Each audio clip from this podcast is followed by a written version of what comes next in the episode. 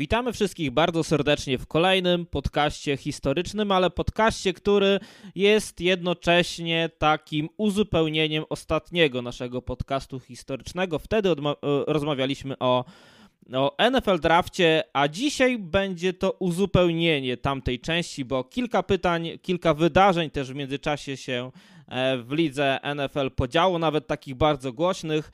E, no i postanowiliśmy stworzyć coś jeszcze uzupełniającego to nasze główne pojęcie mm, draftowe. E, ja nazywam się Karol Potaś, a wraz ze mną jest jak zwykle Witold Cebulewski. Cześć Witku.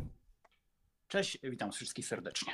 I Witku, jeszcze e, mała, mały wstępniak na początku, bo e, Zachęcamy też do wsparcia nas na profilu Patronite, ale dziękujemy też wszystkim 18 patronom, którzy do tej pory nas, nas wspierają i wspierali.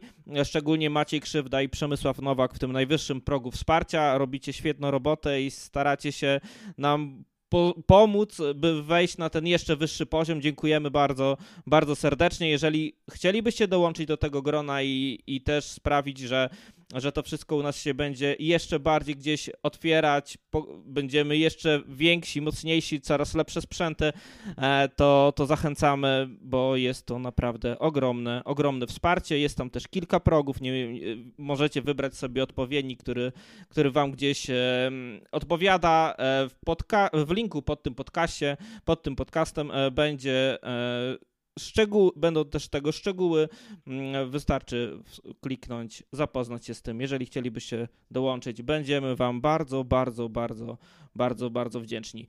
E, ale dobra, przechodzimy do głównego pojęcia. E, Witku, dzisiaj e, postanowiliśmy porozmawiać tak naprawdę na cztery główne tematy. Mm, o tych tematach gdzieś tam będziemy sobie je przebijać na bieżąco. Może nie ma co ich wymieniać, bo, bo może gdzieś one nam się w międzyczasie pokryją. Natomiast chcieliśmy zacząć od Arona Rodgersa.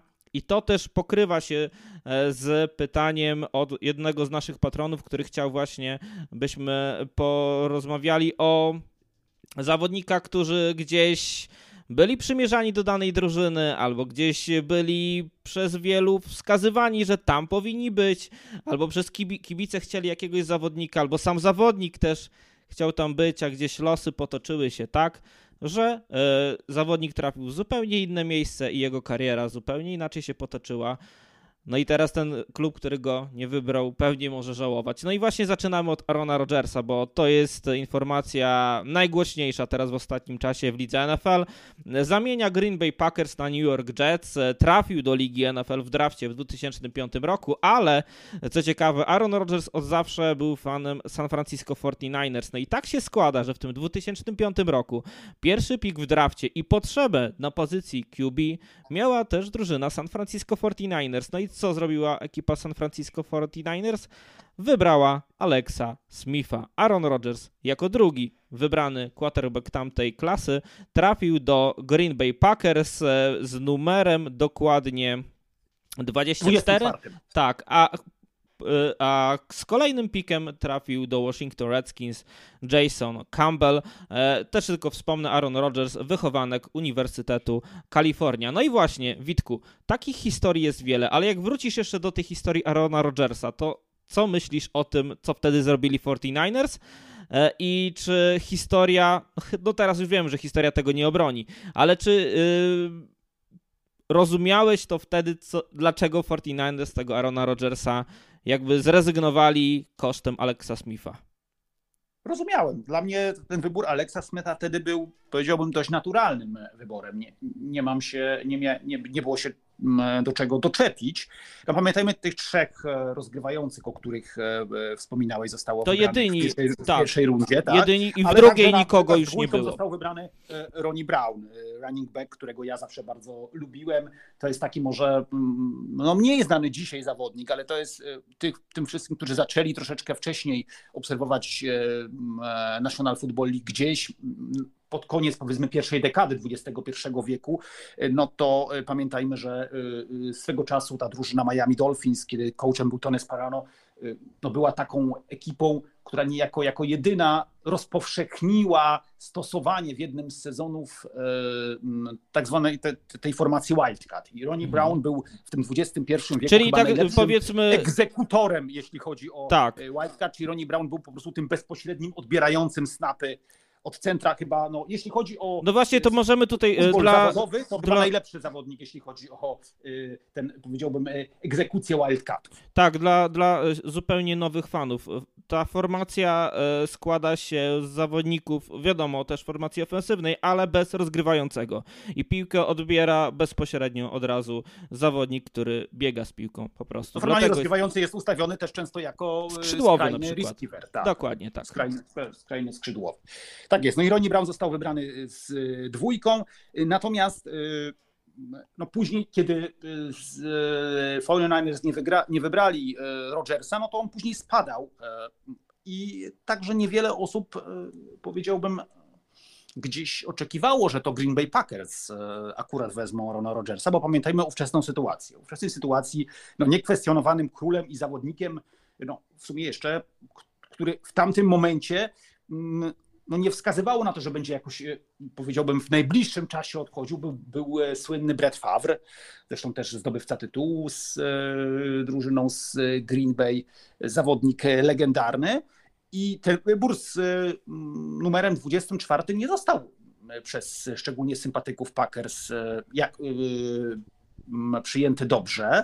Raczej traktowano to jako zmarnotrawienie tego wyboru. Tu oczekiwano, powiedziałbym, tego podejścia dotyczącego potrzeby, tak? no bo często się mówi, że draft to jest y, potrzeba albo wartość. Natomiast ówczesny generalny menedżer y, drużyny z Green Bay Packers, Ted Thompson, zresztą taki niedoceniany GM, on w 2021 bodaj roku na początku zmarł tam z powodów no, wykrycia u niego choroby mm, która polegała na niedobrym działaniu autonomicznego układu nerwowego. Bardzo przykra historia, ale to był y, człowiek, który wcześniej już y, pracował w Packers, później był jednym z współtwórców tej drużyny Seattle Seahawks, która w sezonie 2005 grała w Super Bowl z Pittsburgh Steelers. Był człowiekiem, który między innymi wybierał y, w drafcie takich graczy jak Sean Alexander, to ówczesny no, jeden z najlepszych running backów tamtych lat, początków pierwszej dekady XXI wieku, Steve e, Hutchison, e, Desmond Trufan, e, Desmond Trufan, dobrze mówię, nie, Markus Trufan, przepraszam, cornerback, bo Desmond Trufan to jest ta obecna już postać, Daryl Jackson, jeden z receiverów, także wielu tych zawodników, którzy tworzyli siłę drużyny Seahawks tej w pierwszej dekadzie XX I wieku była właśnie wybrana przez e, właśnie Teda Thompsona i później po tym e, swoim, po tym swoim okresie współpracy z Seahawks, tam był tak, takim wiceprezydentem do spraw personelu grającego, no bo w tym czasie w Seahawks generalnym menadżerem i jednocześnie coachem był Mike Holmgren, zresztą też związany wcześniej z Green Bay Packers. To taka e, ciekawa historia. No i Ted Thompson wraca do Y, Packers już na pozycję generalnego menadżera, bo wcześniej, y, kiedy pracował w Packers, był na niższych stanowiskach.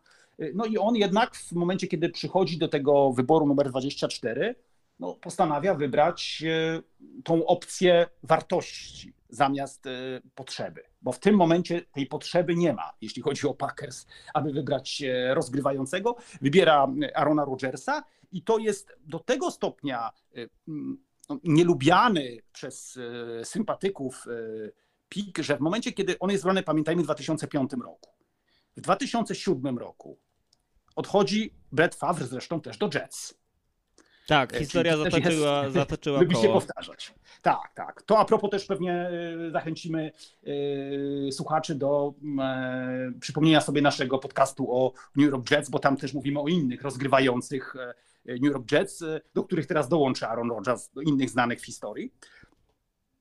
I e, Brett Favre e, odchodzi i w, mm, wówczas no nie tylko jeśli to jest 2000, sezon 2007, sezon 2008, czyli ten pierwszy bez Breta Favra i na początku sierpnia jest taki sparring na Lambo Field pomiędzy obroną i atakiem Packers. Taki no, sparring wewnątrz drużynowy, na, którym, mhm. na który są wpuszczani kibice bo to też czasem tak było w, tych, w, tych, e, w tym przedsezonowym okresie, że e, kibice byli wpuszczani na takie, powiedziałbym, mecze treningowe wewnątrz zespołowe. I tam pamiętam, bodaj była taka sytuacja, że no, było bardzo dużo ludzi, ponad 50 tysięcy. I, a to już jest, pamiętajmy, trzy lata po wyborze Arona Rodgersa w drafcie, kiedy on oczywiście przesiedział większość na, czasu na ławce.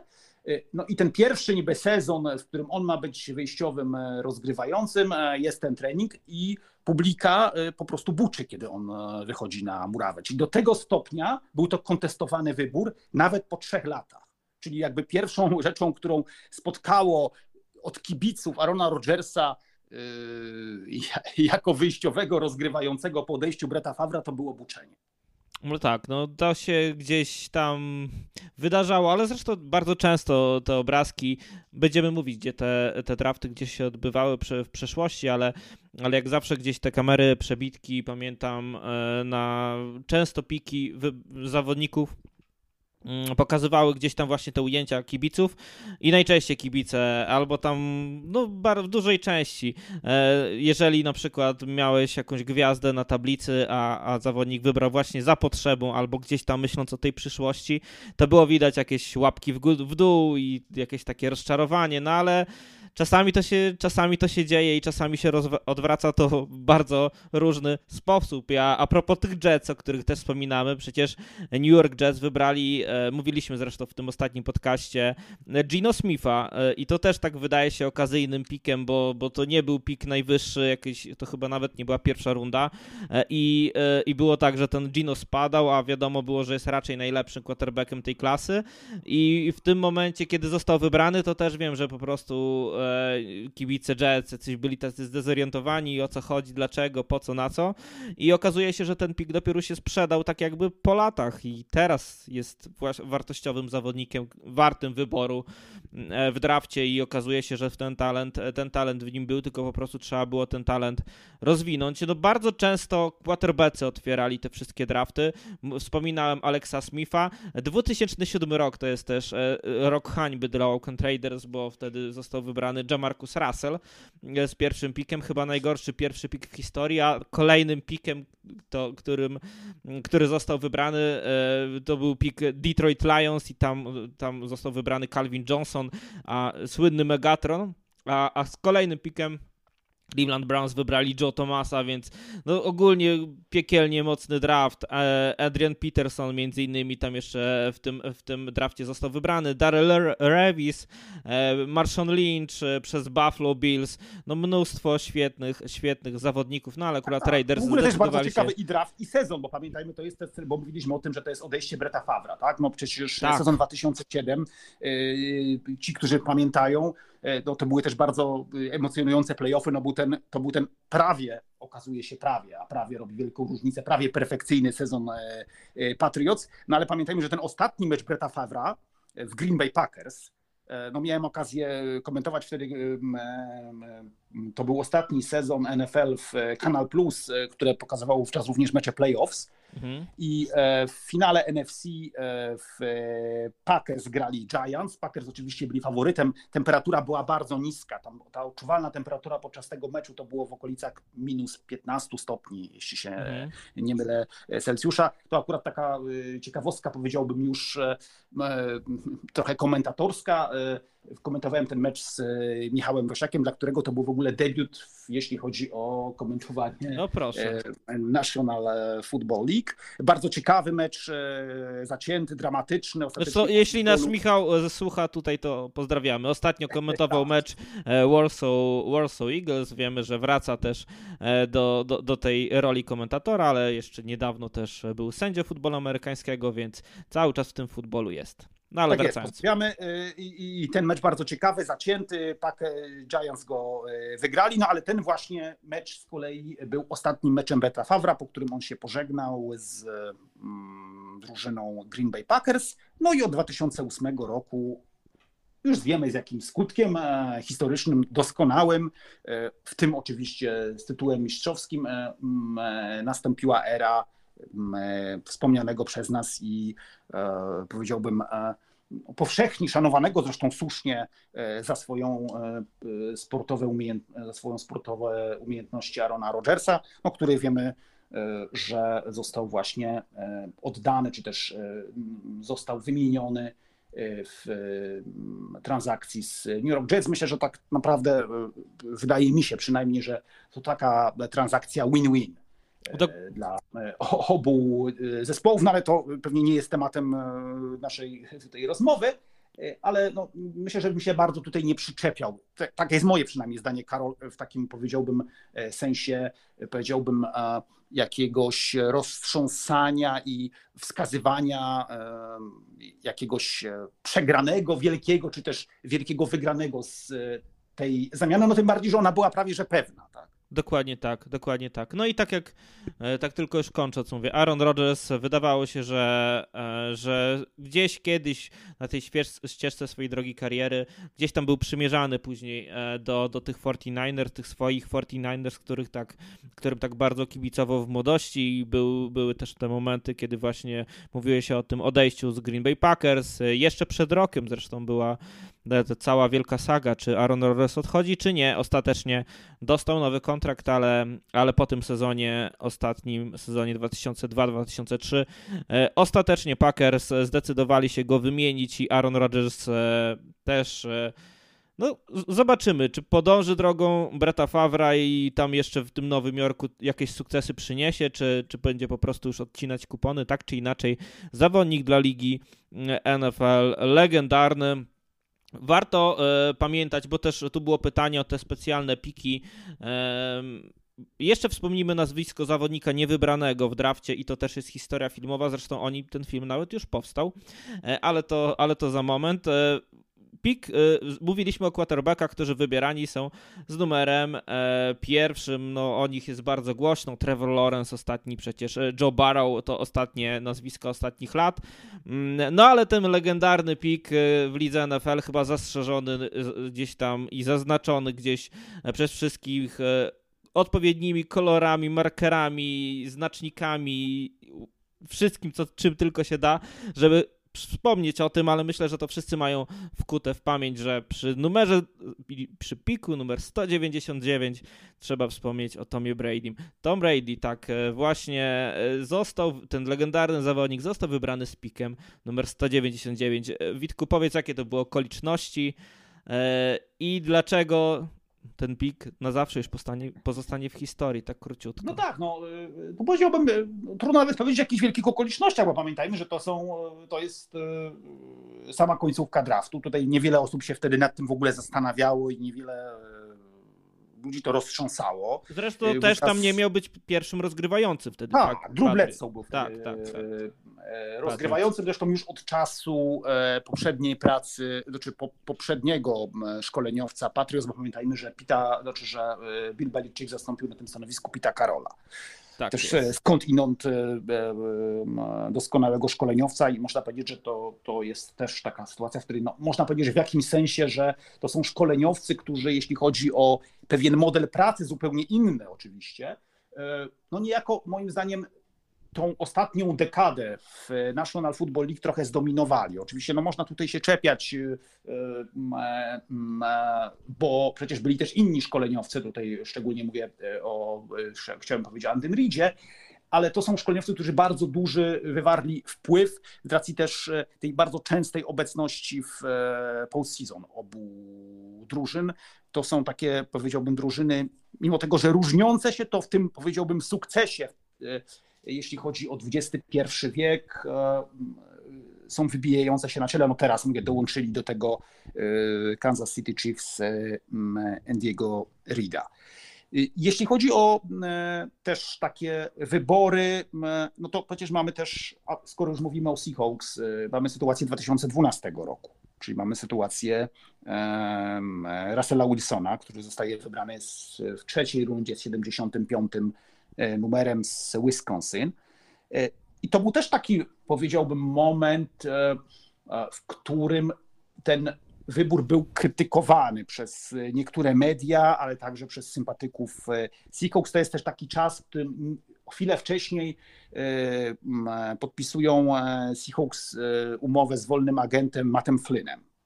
I też się wydaje, prawda, że no, skoro jest ten rozgrywający, są też oczywiście inni rozgrywający wtedy w rosterze, którzy mogą być takimi backupami, a tutaj jest wybór zawodnika, no, który nie grzeszy wzrostem, którego ten wzrost tak naprawdę E, obniża jego wartość, bo to... Zresztą mówiło się, że to zawodnik, który, którego przyszłość to może być nawet liga MLB właśnie przez ten, przez ten wzrost.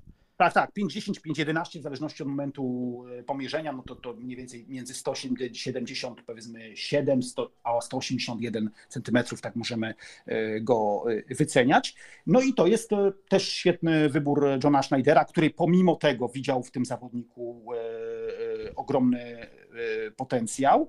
I, I zresztą można powiedzieć, że już rok wcześniej e, z kolei e, też John Schneider miał kolejny, powiedziałbym, y, kolejnego świetnego nosa, bo mówimy tutaj o Richardzie Shermanie. Richard Sherman, jeden z najlepszych cornerbacków tej y, mm, e, drugiej dekady XXI wieku, został wybrany z, w piątej rundzie z numerem 154.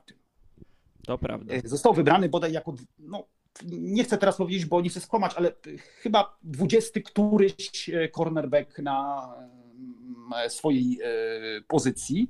To też bardzo też ciekawa historia, tak? bo to jest, pamiętajmy, zawodnik, który grał w Stanford i w swoich pierwszych dwóch sezonach w Stanford grał jako odbierający, jako receiver. Richard Sherman i to nie powiedziałbym receiver, y, który można powiedzieć no, złapał tam kilka podań na kilkanaście yardów, czy na kilkadziesiąt yardów, tylko w tych bodaj dwóch sezonach on miał w okolicach 500 yardów, y, albo nawet więcej z, y, złapanych piłek. Tak, zresztą wtedy, w tamtym okresie Seahawks naprawdę znakomicie draftowali. Też z tej samej formacji, formacji defensywnej Cam Cancellor wybrany został w piątej rundzie, pik 133, 2010 rok i też wiemy, jak bardzo zmienił ten zawodnik e, tak. postrzeganie defensywy no, właśnie, tak, tak, ale wracając do tego właśnie Shermana, no to on właśnie gra jako receiver, potem dopiero po kontuzji za, zaczyna być e, cornerbackiem. Wtedy już po tej kontuzji, te ostatnie lata, no to są lata, w której e, w drużynie Stanford gra Andrew Luck jako e, rozgrywający, to jest z kolei jedynka w drafcie, e, skoro mówimy o draftach.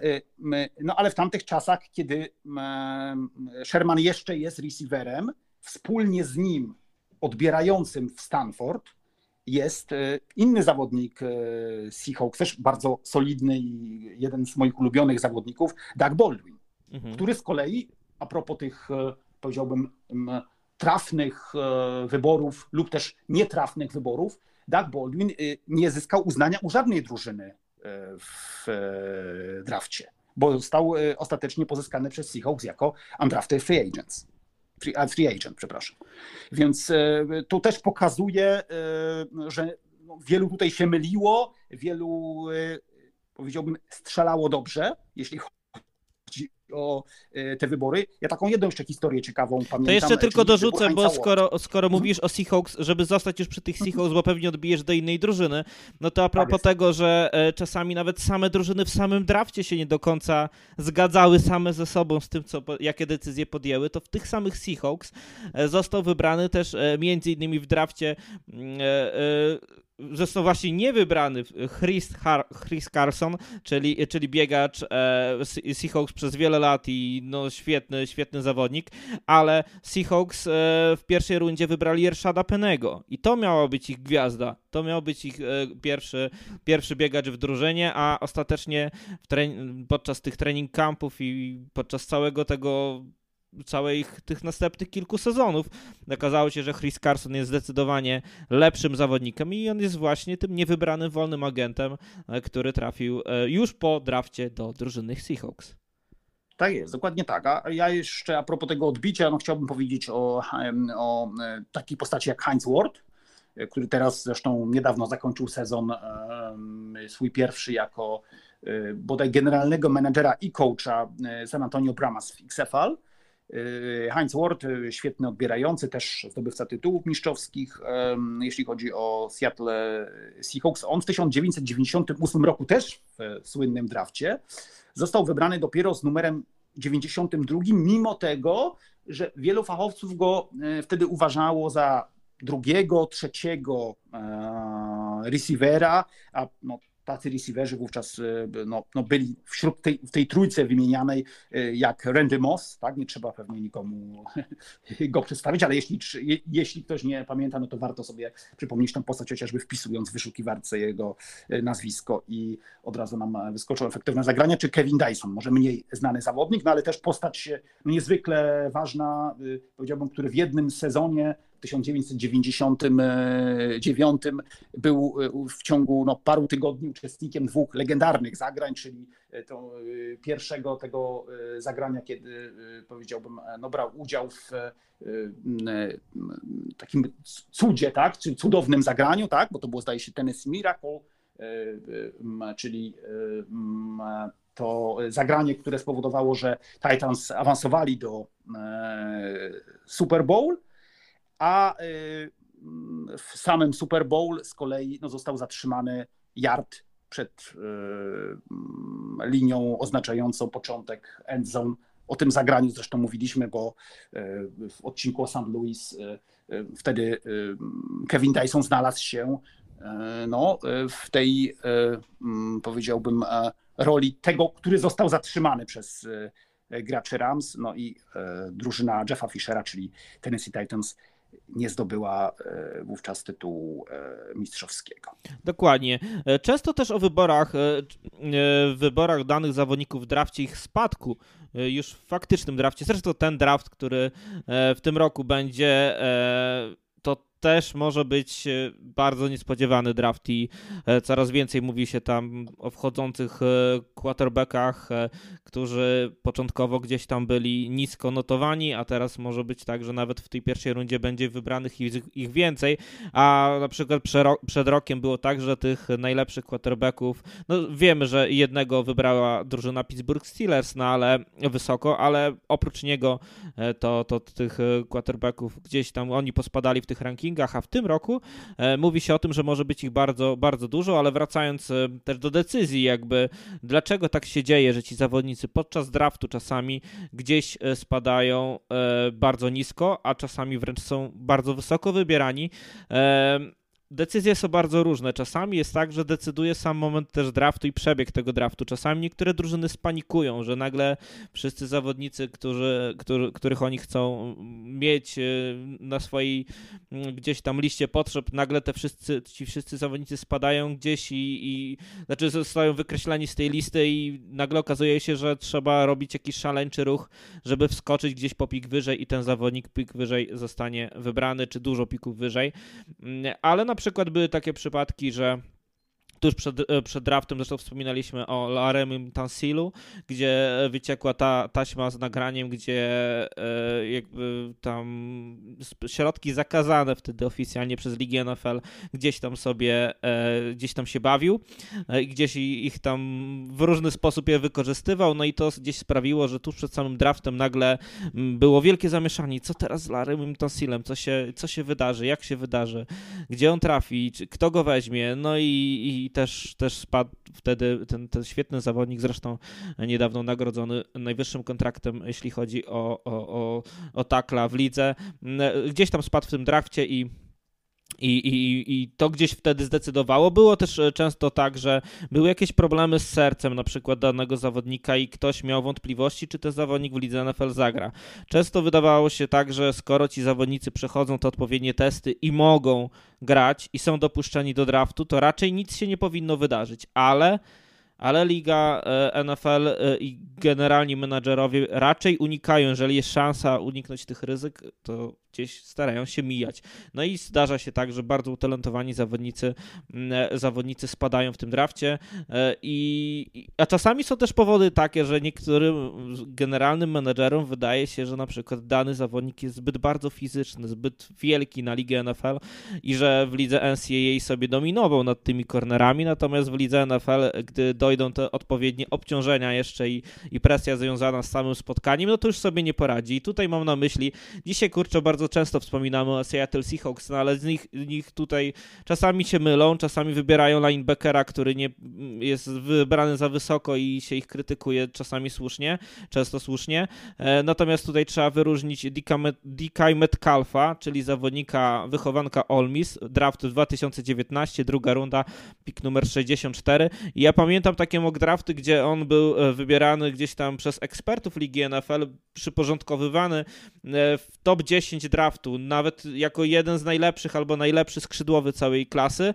No ale właśnie on był wielki. On jak pokazywał się na tych zdjęciach, taki umieśniony, wypakowany, e, jak te żyły wszystkie w jego ciele były widoczne i nie trzeba było tego, do tego żadnych e, specyficznych, e, nie wiem, skanerów, bo to wszystko było widać.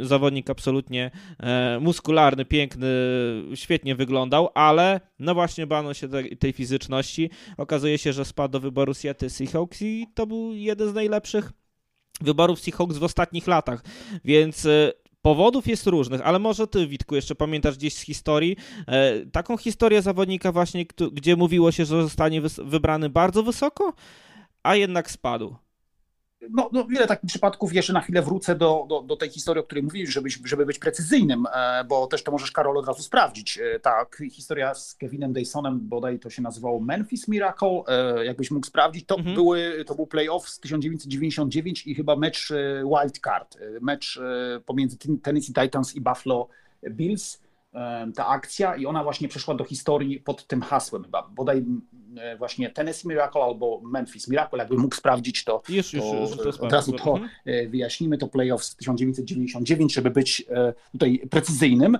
bo jak to się mówi, jak się czasem mówi z głowy, to się mówi z niczego, a ja to tutaj bardziej ta pamięć mnie, powiedziałbym, tych zagrań Kevina Dysona jakoś doprowadziła do tego mm, zagrania. No to był wildcard playoffs y, i, i, i Titans grali wtedy bodaj u siebie z, z Buffalo Bills. Y, Music City Miracle. E, I, Music Buffalo, City, no. tak. I ani właśnie, czyli ani nie Tennessee, ani nie Memphis, bo myślałem, że, że, może, że może akurat jakimś, prawda?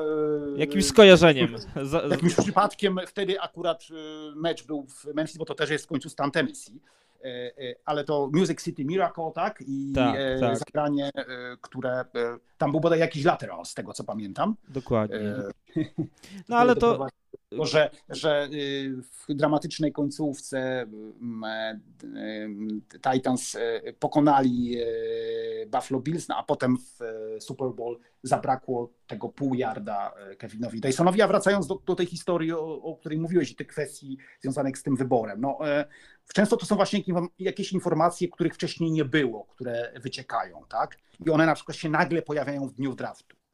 Y, albo tuż przed. No tak właśnie było z Heinzem Wardem, bo się okazało, że y, y, brakuje mu po prostu więzadła krzyżowego przedniego w jednym z kolan. Okazuje, okazało się później, że przy przewrotce czy też wywrotce na rowerze jeszcze w, swoim dzieciństwie stracił to wiązadło. Później się lekarze tego nie doliczyli i to informacja była, która przez czas gry w jego, kole, jego w koledżu była nieznana, no ale później przy tych różnych testach ta informacja wyszła i dlatego no, zamiast być wybranym e, podobnie jak ci e, dwaj przede, przy, przeze mnie wymienieni e, zawodnicy Randy Moss czy, czy Kevin Dyson pewnie w, no, w pierwszej rundzie, Kevin Dyson był z szesnastką, a, a Randy Moss z dwudziestką jedynką, no to Heinz Ward ostatecznie został wybrany dopiero w trzeciej rundzie z numerem 92. Pamiętajmy, w drafcie też bardzo no, który przeszedł do historii, bo tu mamy tą historię, chyba dziś taką najbardziej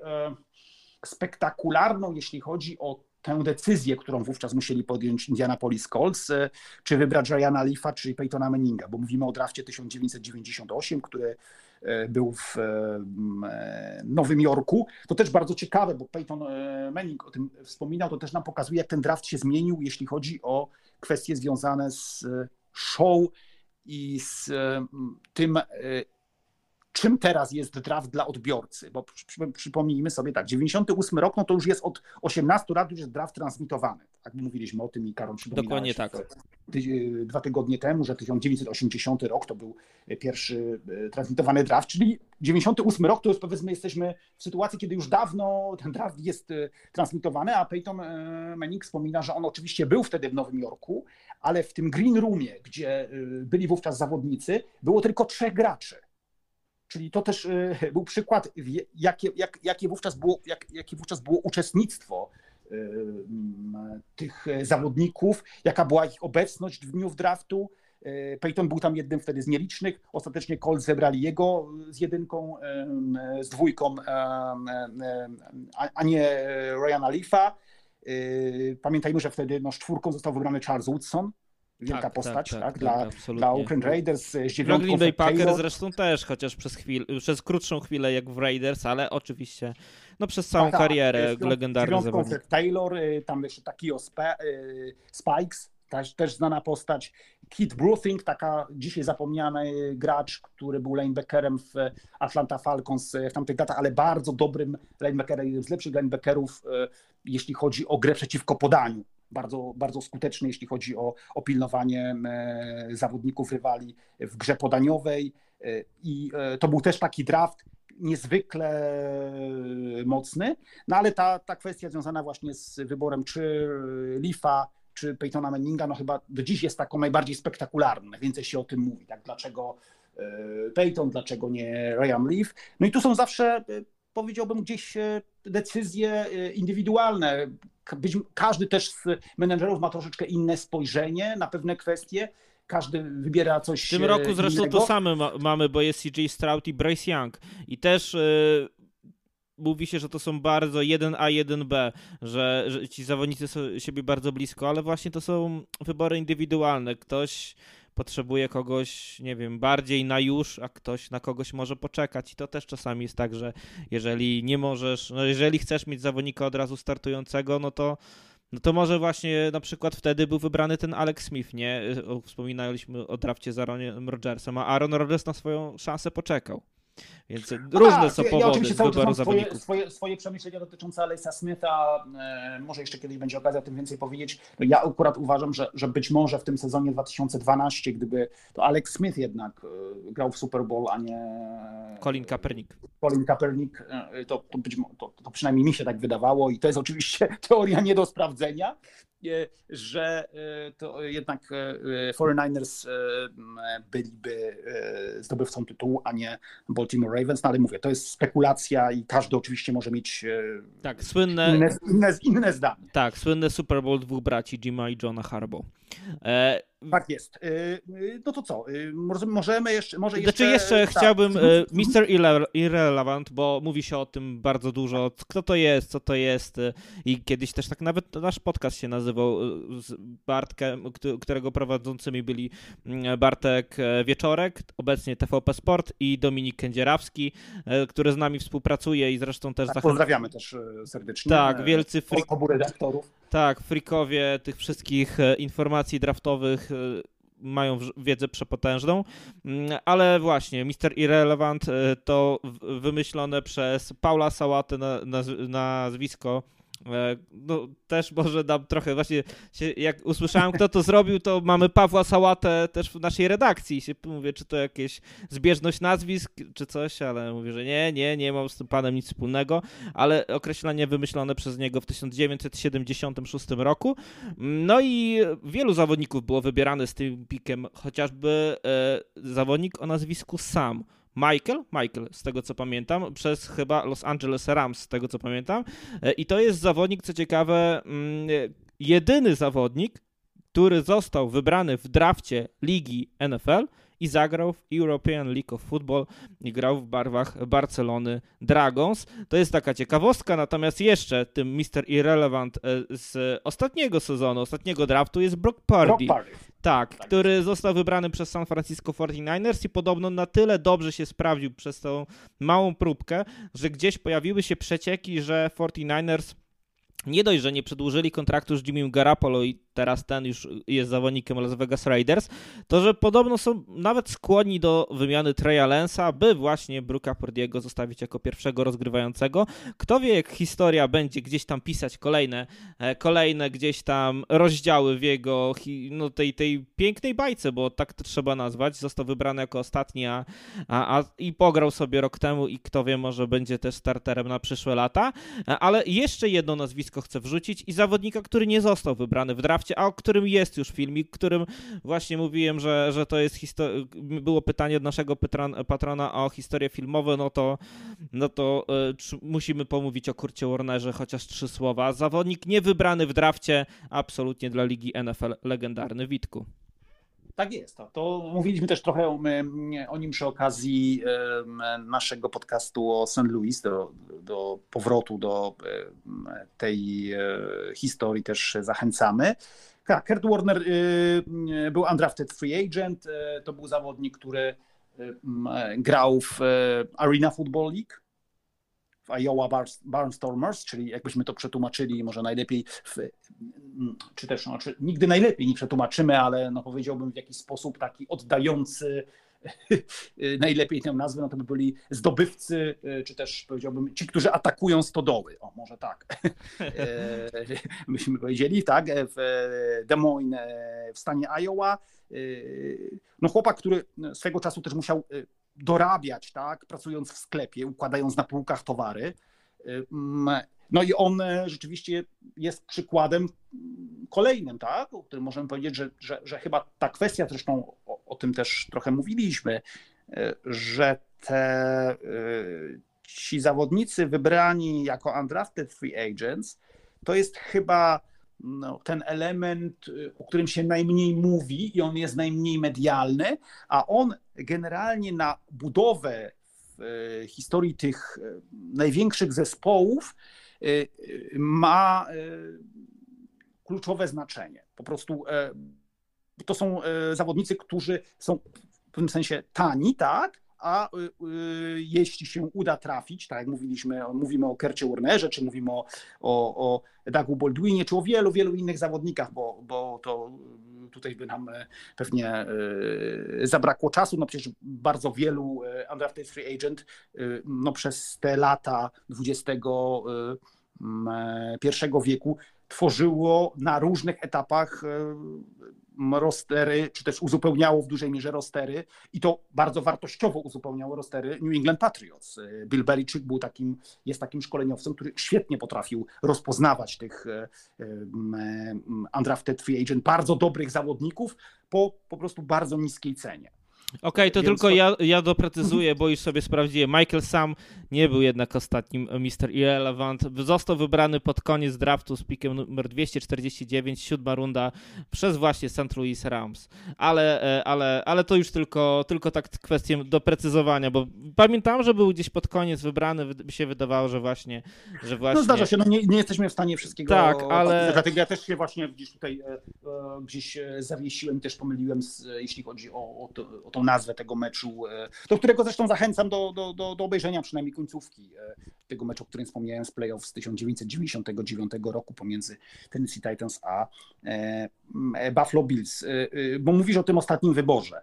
No pamiętajmy też, że ta liczba zawodników i też liczba rund w drafcie, ona się na przestrzeni lat zmienia. Zmieniała, tak? W pierwszym drafcie było 9 rund, tak? W, y, w 1930, mówimy o 1936 roku. W 1939 roku było 20 rund. W takim maksymalnym okresie czasu, czyli w 40 latach, było 32 rundy. Y, z kolei później tuż po połączeniu się AFL z NFL to było 17 rund, później to spadło do 12. Ostatecznie w tym momencie y, mm, to ta obecna liczba, czyli siedmiu rund, jest od 1990 czwartego roku. Oczywiście pamiętajmy też, że wtedy no, było więcej rund, ale było mniej drużyn tak? Czyli te rundy były krótsze. To też e, należy o tym e, pamiętać. No i, e, I też tutaj też warto mówiliśmy... dodać, że mhm. liczba pików, nawet w tym obecnym drafcie, też jest jeszcze ruchoma. Dlaczego? Bo są tak zwane piki kompensacyjne. I przykładem takiego piku kompensacyjnego, czyli jakby Liga NFL wynagradza pikiem drużynę, która w ostatnim, e, na ostatnim, podczas ostatniego rynku wolnych agentów straciła jakiegoś ważnego zawodnika i nie podpisała kogoś w to samo miejsce i ten zawodnik, który został jakby odpuszczony przez tą swoją było drużynę, na przykład dobrym przykładem jest tutaj Kenny Galladay, który opuścił Detroit Lions, dołączył do New York Giants e, i Detroit Lions jakby po sezonie otrzymali za to od e, ligi NFL pik kompensacyjny w trzeciej rundzie. E, I to też, no mówię, są jakby różne gdzieś schematy tego, a e, jest to szczegółowo gdzieś tam rozpisane, ale zawsze, zawsze te piki kompensacyjne gdzieś jeszcze uzupełniają draft, są takim dodatkowym jakby punktem do wzmocnienia i bardzo często też te pinki kompensacyjne otrzymywała m.in. drużyna i często bardzo wysoko e, New England Patriots, bo oni też byli znani, że raczej tych zawodników gdzieś tam e, odpuszczali, tych, co chcą bardzo wysokie kontrakty. Oni przechodzili do innej drużyny i tam nabijali i, i, i świetne statystyki, czasami jeszcze przez występy w Pro Bowl ten pik kompensacyjny też był gdzieś tam podbijany i e, przez to New England Patriots otrzymywali jakiś dodatkowy pik w drafcie. Oprócz tych standardowych, tak jak mówisz, siedmiu, w siedmiu, w siedmiu rundach e, każda drużyna co do zasady, jeżeli nikomu nie dodała żadnego piku, to powinna mieć e, swój wybór, czyli 7 pików, 7 rund i idziemy do domu. No ale jak wiemy w drafcie wygląda to zupełnie inaczej. Tak jest. E, no, pamiętajmy też, że mówiłem o tej liczbie, liczbie rund. Był taki jeden przypadek w 1956 roku, w którym draft się niejako odbywał, chociaż zaraz o tym powiemy, co to znaczy, odbywał się. Odbył się w dwóch miejscach, czyli pierwsze trzy rundy w 1953 roku były w Filadelfii, a pozostałe 27 e, rund w Los Angeles, to był 1956 rok. Dlaczego mówię, w jaki sposób się odbywa? Pamiętajmy, że e, e, taka nazwa oficjalna, która się bardzo długo utrzymywała, to był tak zwany Annual Selection Meeting. Tak, tak się o tym mówiło, czyli doroczny doroczne spotkanie, na którym dokonuje się wyborów. E, te daty też były zupełnie inne niż e, jest dzisiaj pierwszy, e, był w lutym, ale później najczęściej mówię o tym okresie lat 30., 40., 50., 60., 70. To były daty od listopada mniej więcej do marca, tak? Najczęściej to był listopad, y, y, y, był też styczeń, były też daty lutowe i to było większość tych wyborów. Ta dzisiejsza, powiedziałbym, no zbliżona do, do dzisiejszej data, no to po raz pierwszy to się zdarzyło w 1976 roku, bo bodaj wtedy było to na początku maja i wtedy już od tamtego czasu, od 1976 roku to są te daty, powiedziałbym, albo kwietniowe, później już końcówka kwietnia, albo też ewentualnie początek maja, w zależności od e, kalendarza, bo wcześniej te e, daty były zdecydowanie e, wcześniejsze. I no, co ciekawe, no wtedy się tem, też nam często rozjeżdżały, podobnie jak te kwestie związane z nazwą draftu, podobnie jak nam się rozjeżdżają często teraz kwestie związane z Super Bowl, a sezonem, prawda? Bo y, w momencie, kiedy draft był, y, drafty były w listopadzie, to one i tak już były uważane za drafty dla następnego sezonu. Czyli powiedzmy, jeśli draft był y, w 1957 roku w grudniu, no to on już jest formalnie był uważany jako draft 1958. Więc tego skomplikowania e, było dość dużo. Warto też powiedzieć o tym okresie, o którym mówiliśmy, prawda, że w latach 60. mamy dwa drafty, aż do 1967. Wtedy to już po porozumieniu mamy wspólny AFL-NFL draft, ale 1960, 61, 62, 63, 64, 65, 66, te wszystkie drafty są podwójne.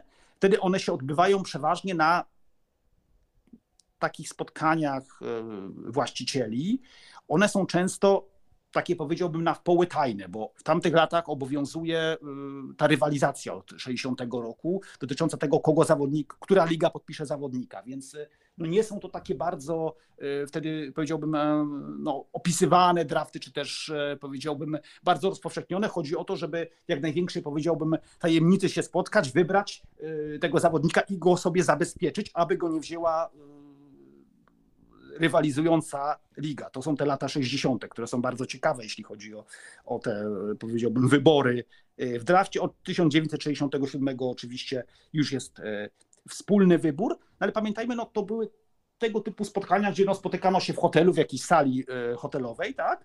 No i tam byli głównie e, właściciele zespołów, byli niektórzy menedżerowie, w zależności od tego oczywiście kto kogo wysyłał. No powiedziałbym tak, no, kilkudziesięciu e, dżentelmenów e, w średnim wieku w garniturach, no i to było całe wydarzenie. To zresztą bardzo ciekawe, jeśli e, ktoś z słuchaczy chce sobie no, wyrobić jakąś opinię, no to warto sobie wpisać na przykład w wyszukiwarce takie słowa, może nie właśnie draft, ale wpisać sobie takie słowa mm, AFN, czyli American Force Network, czyli AFN TV Saigon. I tam wtedy w wyszukiwarce wyskoczy nam pierwszy film, który y, jest filmem z wiadomościami newsowymi, które wojska w e, Wietnamie odbierały. Mówię o telewizji American Force Network dla Sił Zbrojnych z 1973 roku. To są wiadomości bodaj z 3 lutego. No i tam na końcu wiadomości, mniej więcej ostatnie jakieś 7-8 minut, zajmuje relacja z draftu z 1973 roku. No i tam Peter Ozal odczytuje te e, poszczególne, e, jako, jako komisarz ligi odczytuje te kolejne e, wybory. Tam chyba John Matuszak wtedy był wybrany w 1973 roku do Houston Oilers. Bardzo ciekawa postać z dwójką Bert Jones. Wtedy trafia do Baltimore Colts, bodaj to była wymiana jakaś i trades New Orleans Saints. Bert Jones, który był, e, miał być takim mm, następcą e, Johnego Unitasa w Baltimore Colts. Bardzo dobry zawodnik e, i zawodnik, który w tym pierwszym swoim sezonie czyli, czyli, nie w pierwszym swoim sezonie, tylko po kilku sezonach no, no, no, zdobywa bardzo, powiedziałbym, no, wysokie laury, bo w 76 roku jest MVP ligi, ale ma sporo problemów ze zdrowiem, z kontuzjami i dzisiaj już niewielu pamięta tą postać Berta Jonesa, a była to postać, która też się zapowiadała bardzo dobrze. No, w tamtym drafcie, o którym właśnie mówię, 73, z którego jest relacja, z 37 numerem został wybrany Ron Jaworski, prawda, słynny Jaws, później rozgrywający Philadelphia Eagles, wtedy został wybrany przez LA Rams. To też pokazuje nam obejrzenie takiego filmu, pokazuje nam, no, czym był NFL Draft wtedy, no i sobie od razu możemy wtedy prawda, przesunąć się o te kilkadziesiąt lat i zobaczyć, czym jest draft dzisiaj. Draft dzisiaj jest wydarzeniem no, niezwykle medialnym. Y, pamiętajmy, że wcześniej to były właśnie spotkania i głównie były one w hotelach. Tak? Pierwszy to o tym mówiliśmy podczas rozmowy naszej pierwszej w Ritz-Carlton Hotel w Filadelfii. Także dlatego, że pomysłodawca draftu, o którym mówiliśmy, późniejszy komisarz Ligi A Y, wtedy właściciel Philadelphia Eagles, no, był osobą, która była jednym z osób zarządzających tym hotelem Ritz-Carlton Philadelphia, więc stąd ta pierwsza lokalizacja draftu. No i tak naprawdę do, do połowy lat 60 te drafty odbywają się właśnie na przemian w Filadelfii, w, w, głównie w Chicago, w Nowym Jorku zdarzyły się też drafty. Zdarzyły w, się, tak w Waszyngtonie. Ale to też, też hotel na przykład w Nowym Jorku, hotel Stalter. No to jakieś Ambassador Hotel, tu Philadelphia i Los Angeles, to były te dwa drafty. No ale mówię, cały czas, tak jak mówisz, to były takie miejsca, miejsca zamknięte. Nawet jedno e, w Nowym Jorku w 1967 e, odbyło się w hotelu nazwanym Gotham Hotel czyli też no, jakiś e, właśnie, no... Tak, różne hotele, tak, tak. tak od 1965 tak. roku generalnie, od 1965 Ale raczej kameralnie roku... o tym, o tym chciałem tak, powiedzieć, tak, że raczej tak. wszystko kameralnie. Od 65 roku następuje już, e, powiedziałbym, era Nowego Jorku. Zresztą o tych wcześniej e, miastach i dlaczego, jak kiedyś będziemy rozmawiali przy historii NFL, bo, bo ona się też wiąże prawda, z lokalizacjami siedziby ligi, czy też no, powiedziałbym biura ligi, chociaż to też za dużo powiedziane o tym, kiedyś jeszcze będzie okazja powiedzieć, no ale od 65 roku mamy to już cały czas praktycznie w Nowym Jorku, aż do y, sezonu 2000 bodaj 13 włącznie, bo od 14 obecnie jest ta, y, ta, ta powiedziałbym y, ta, ta polityka. Znaczy w 2014 y, też jeszcze był Nowy Jork. Jakby Aha, czyli do 2014. Od 2014. 2014 był Nowy Jork, 2015 to już Chicago i, i tam przez dwa lata było te Auditorium Theater. E, natomiast później no, wróciło jeszcze na rok e, Liga NFL do Filadelfii, a później to już były duże wydarzenia. No, w 2018 TNT Stadium, e, stadion Dallas Cowboys, Arlington, no i tam z pierwszym pikiem wybrany Baker Mayfield. No, duże, duże wydarzenia, ale jeszcze takie dwie anegdotki mi przyszły do głowy na koniec e, tego mhm. podcastu, chociaż jeszcze możemy gdzieś wrzucić to, bo e, jak jeszcze coś ci przyjdzie do głowy, a coś ciekawego warto na koniec rzucić, to śmiało. E, przypomniało mi się też, jak wspominałeś o tym Peytonie Meningu i o tym, że tylko trzech zawodników było w tym green roomie, czyli, zawodnik, czyli miejscu, gdzie właśnie teraz jak wszyscy od, odpalamy telewizję i, i wrzucamy gdzieś tam sobie NFL Draft, to widzimy, że ci zawodnicy raczej wychodzą, biorą czapeczkę, zakładają, wszyscy raczej są ci, co mieli być wybrani w pierwszej rundzie, ale to się też teraz zmienia, bo nawet już rok temu było widać to bardzo wyraźnie, że niektórzy zawodnicy chcą uniknąć czegoś takiego, że są gdzieś prognozowani z wyborem właśnie bardzo wysoko. Gino Smith jest dobrym przykładem, ale to już to nie ostatnie lata, ale, ale też e, pamiętam, że, że wtedy był prognozowany do wyboru bardzo wysoko, a nie wybierano go z jakichś względów i te kamery często pokazywały tego Gino i e, pokazywały go, jego reakcje, jak się zachowuje, co robi, gdzie, czy się denerwuje, czy nie. No i wielu zawodników trochę bało się tego, że właśnie będzie taka rola w ich tego Gino Smitha e, i przez to na przykład draft e, ogląda w domu, gdzieś tam w rodzinnym gronie.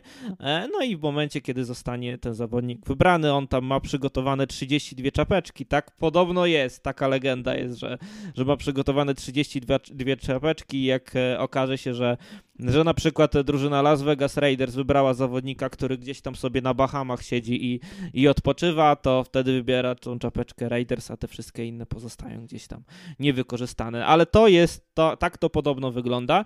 Natomiast jeśli chodzi o rywalizację o zawodników i gdzieś tam informowanie, tajne informowanie, czy są w tym drafcie, czy nie, czy, czy, czy zostali wybrani, czy nie, to przypomniała mi się anegdotka z pierwszego sezonu USFL, czyli tam też był draft, draft inauguracyjny e, i pamiętam, że pojawiały się informacje, bo ciężko było znaleźć informacje, trudno było znaleźć informacje o zawodnikach, którzy zostaną tam gdzieś w tym drafcie wybrani, a przynajmniej gdzie jest jakaś lista tych zawodników e, i e, pamiętam, że był jeden z agentów, który gdzieś tam bardzo blisko ligi US, USFL, która zresztą przed tygodniem wystartowała. Jeżeli chcecie oglądać, to co ciekawe pokazuje USFL via Play, ale też pokazuje The Zone, czyli aż można na, na dwóch kanałach to gdzieś sobie oglądać. Jeżeli subskrybujecie cokolwiek z, z, tych, mm, z tych, tych e, stacji, to, e, to zachęcamy, by sobie wrzucić gdzieś tam futbol amerykański. Ostatnio można było obejrzeć spotkanie nawet o godzinie 19. Ale wracając, pamiętam ten draft Ligi USFL i E, pewnie w pewnej informacji, w pewnym momencie pojawiła się informacja, że Kawonte Tarbin został tam, czyli zawodnik e, wtedy Panthers Wrocław, z, e, znaczy został zgłoszony do tego draftu i pamiętam, że gdzieś e, konsultowałem się wtedy z klubem Panthers, czy oni o tym wiedzieli i nikt o tym nie miał pojęcia. Zresztą co, co więcej, prze, jakiś czas temu został przedłużony kontrakt z Kawonte Tarpinem na kolejny rok, ale widać jego gdzieś tam menadżerowie e, zgłosili go też do, do tego USFL y, i ostatecznie wiem, że z Panthers miał ten kontakt, jakoś to wszystko się udało za, załagodzić, natomiast było to y, jakby to pokazuje nadal, że ci zawodnicy gdzieś ze Stanów Zjednoczonych bardzo walczą o to, by zostać wybranych, wybranym w tym drafcie nawet ligi USFL, by trafić gdzieś tam później do ligi NFL. Jak się w przypadku Kawanto Tarpina ostatecznie okazało, był to dla niego chyba decyzja życia, bo nie dość, że bo y, świetnie gdzieś tam zaprezentował się w Panthers, to później mm, został wybrany w drafcie przez drużynę New York Generals, jeśli dobrze pamiętam. E, I, I później okazało się, że był też najlepszym zawodnikiem tej ligi. Trafił do Dallas Cowboys. Teraz wiem, że nawet w ostatnim sezonie występował w Pro Bowl, więc historia gdzieś e, absolutnie szalona, ale to też nie dotyczyło tylko Panthers Wrocław, bo wiem, że też drużyny z Wiednia, Wieny Vikings, jeden z zawodników też właśnie się zgłosił do tego draftu. Drużyna jakby o tym się dowiedziała w momencie nawet później niż, niż Panthers, bo bo ta, ta informacja o Calvonte Tarpinie gdzieś tam wyciekła wcześniej, że, że on będzie się starał być wybrany w, tej, w tym drafcie. Natomiast e, już po tym, jak ten draft się odbył, to okazało się, że został wybrany też zawodnik Wieny Vikings, który też się przygotowywał do, dla Panthers. To nie był pierwszy sezon w WLF-ie, ale dla, dla Wieny Vikings już tak. E, więc e, no, różne gdzieś tam są historie, ale bardzo często gdzieś te e, jakby te nazwiska są ukrywane i teraz w tej lidze USFL i XFL jest podobna praktyka i też te ligi konkurują ze sobą i ukrywają te nazwiska, które gdzieś są na tej liście do wyboru wyboru, gotowych do wyboru i no tak to, tak to gdzieś tam wygląda. Gdzieś na przykład jeszcze taka trzecia ciekawostka dotycząca draftu ligi XFL to e, zawodnik grający w Polsce Alonso Brock, czyli biegacz w ostatnim sezonie Olsztyn Lakers, ale wcześniej też między innymi Kraków Kings.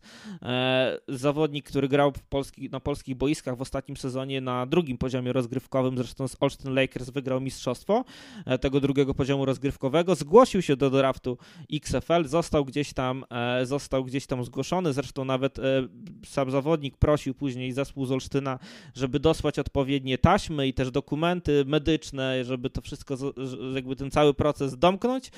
Ostatecznie w tym drafcie nie został wybrany, no ale tak jak wiemy, gdzieś te kulisy tych wszystkich draftów w lidze NFL e, są, e, są, są ciekawe. No te, teraz już w lidze e, NFL nie da się ukryć zawodników, którzy gdzieś do tego draftu się zgłaszają, natomiast no, w tych ligach pobocznych pobocznych, wiosennych, zobaczymy jaka będzie ich przyszłość.